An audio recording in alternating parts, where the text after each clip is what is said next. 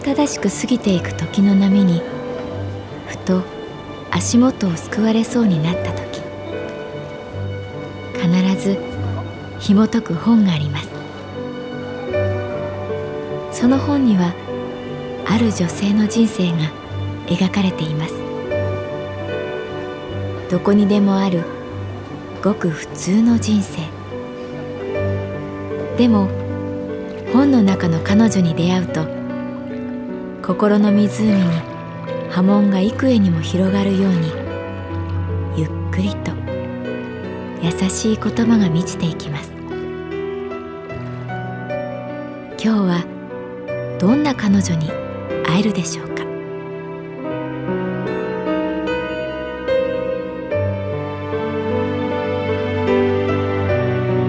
サウンドライブラリー。世界に一つだけの本。朗読は私木村多江がお送りいたします。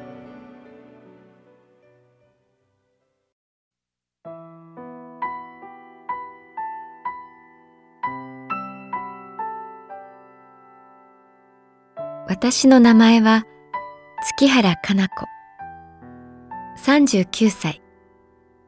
旅行会社に勤めている。ねえかなちゃん。睡蓮さん浮気してるかもしれないんだ。そんな電話があったのは夏の日差しが眩しい午後。お店のカウンターからも熱した空気が立ち上るのが見えた。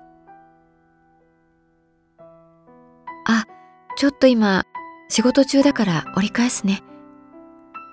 ううん。いい。ごめんね。忙しいところ。なんだか後味が悪くてその夜赤坂の由美子ちゃんのお店ビストロガルビュールに顔を出した。ドアを開けるといつものようにニンニクとオリーブオイルの香り。テーブル席はサラリーマンでいっぱいだった。カウンターに座る。猫のオブジェは相変わらず世界の仕組みは全部知ってるよとばかりに目を閉じている。忙しく働く由美子ちゃんは私の姿を認識すると複雑な笑みを作った。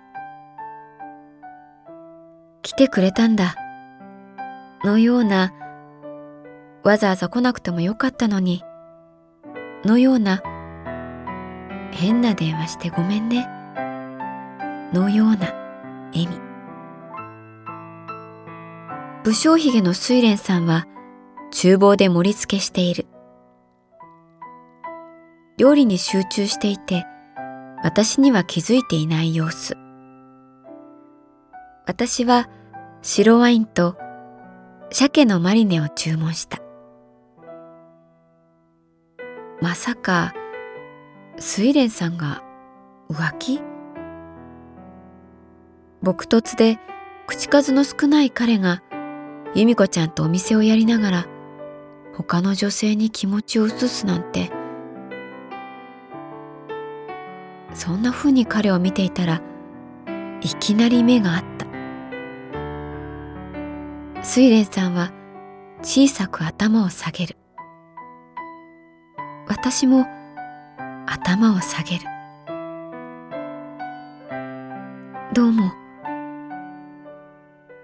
後から声が出た。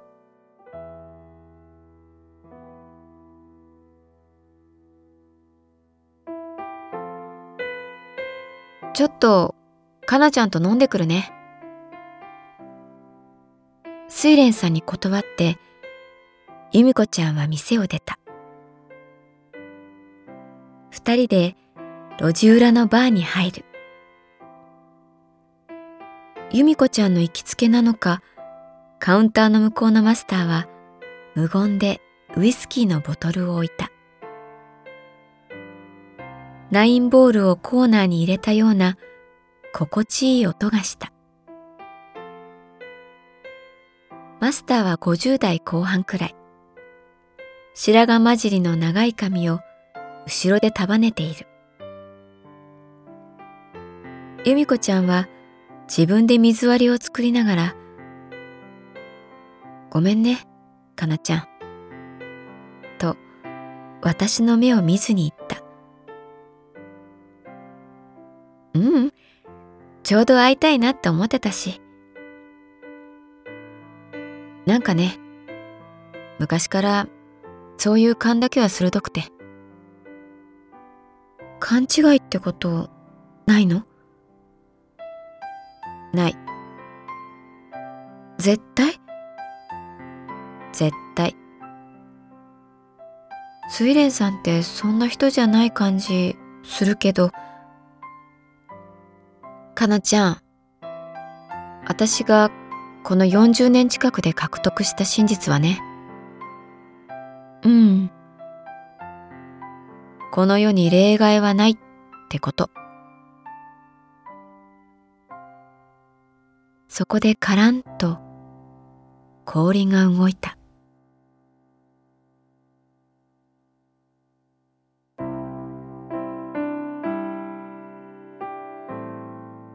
由美子ちゃんは水割りを飲みながら話し始めた。毎日毎日お店に立って分かったんだけど、食事の仕方、お酒の飲み方で、大体その人が見える。寂しいのか、満ち足りているのか、その日の気分も食に出る。楽しそうな人って、びっくりするくらい少ないね。なんでだろうね。素敵な服を着て、美味しいスープを飲んで、感じのいい相手と食事をしているのに、なんか寂しそうな人が多いような気がする。だから私、盛り上げたくなっちゃって、元気いっぱいに笑顔たっぷりにテーブルを回っちゃう。ある常連さんがいてね、女の人。年は20代前半かな。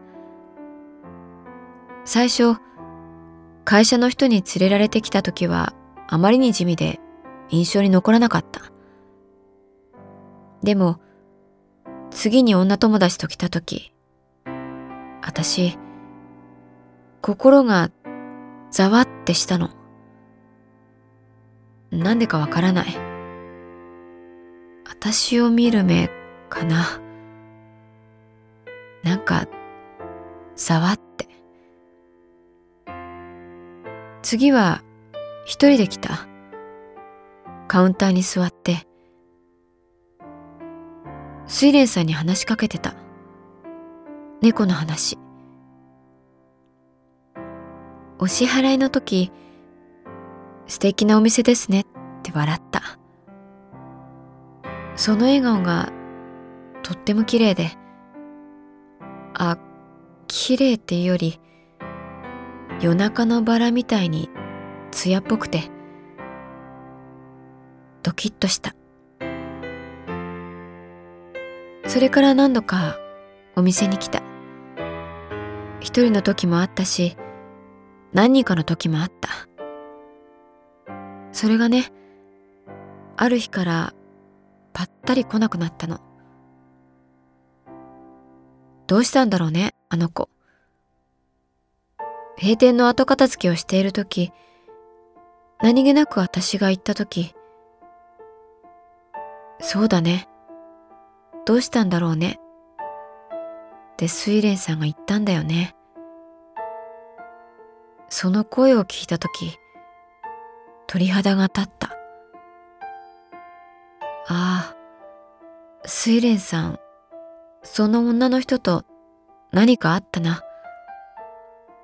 瞬間、そう思った。説明なんかつかない。でも、その声に含まれるかすかな粒子が、私の耳から体の中に入って、ピンってエレベーターが止まるみたいな音がしたの。そこで由美子ちゃんは私を見た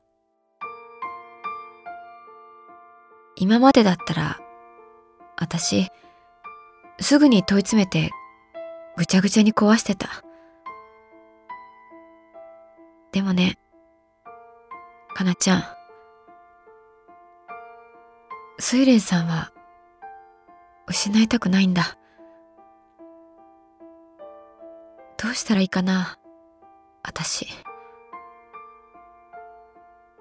ねえしたらいい？答えられない。何を言ったらいいか言葉が見つからない。由美子ちゃんの目に涙が溜まっていた。私たちはそれから何も話さずに水割りを飲んだ。気がつけばコースターには猫が描かれていた。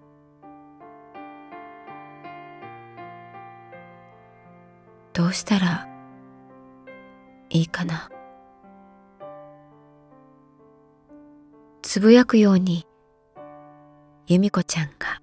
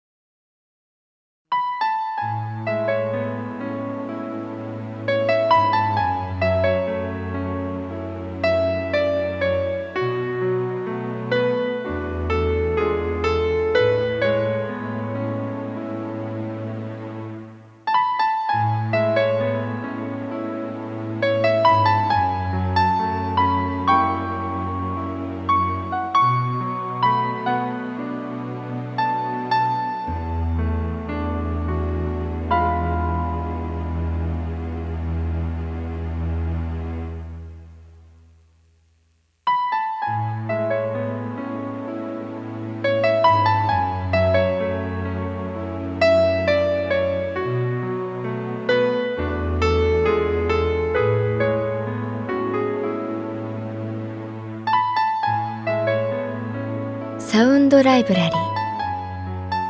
世界に一つだけの本。作。北坂雅人。演出。高橋智彦。朗読は私木村多江でお送りいたしました。